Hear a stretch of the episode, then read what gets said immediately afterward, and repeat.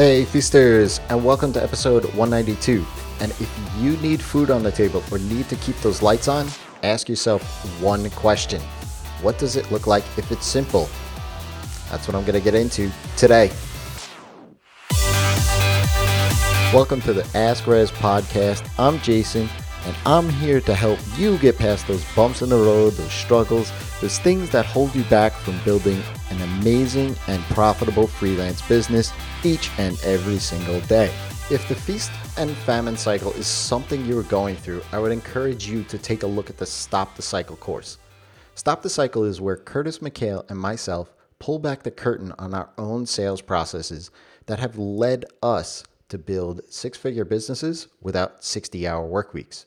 If you haven't already done so, and this is something you have interested in, go to Stop the Cycle. That's rezzz.com slash stop the cycle and register now. It is 199 now, but will go up on Black Friday. Now, today's question should I offer my services as a web designer slash developer or specialize first? comes by way of a Twitter DM. Yes, my DMs are open, and I would love to engage with you over there.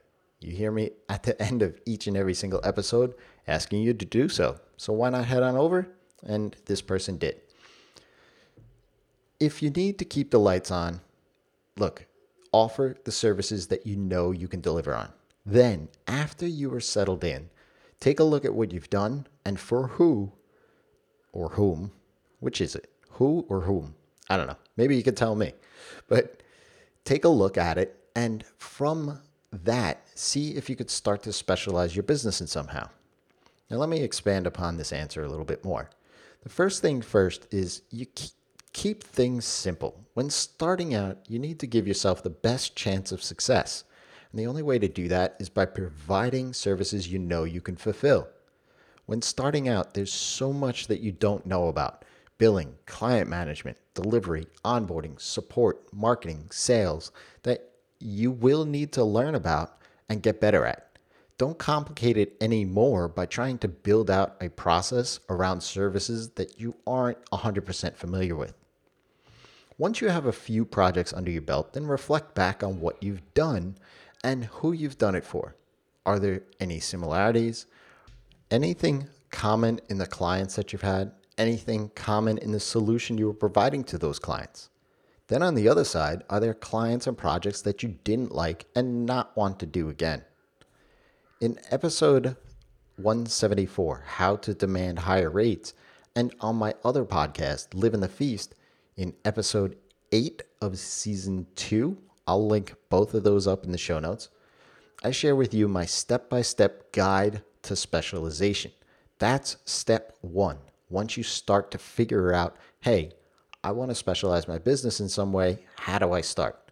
Listen to those two podcasts because that's what your step one is going to look like. In episode 182, How Do You Go About Breaking Into a Niche?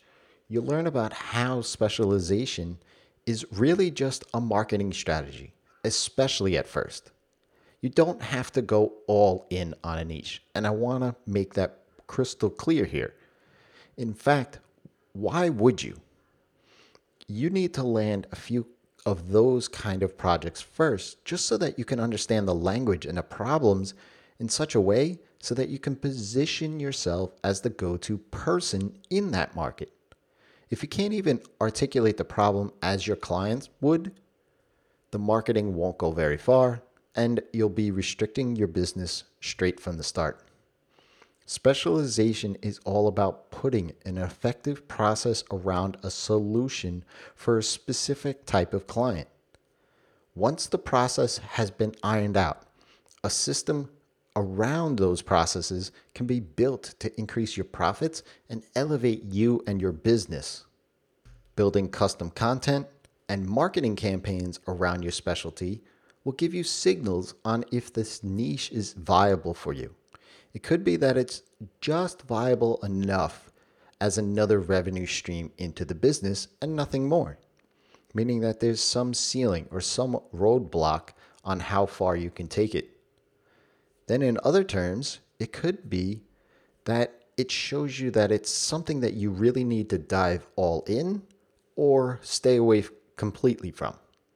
This can't be known when you first start out your business. If you have a question, ask Rezzz. That's me by leaving me a tweet or head on over to rezzz.com and get on my mailing list. In exchange for your email address, I'll send you a course on how to get the best clients. Till next time, it's your time to live in the feast.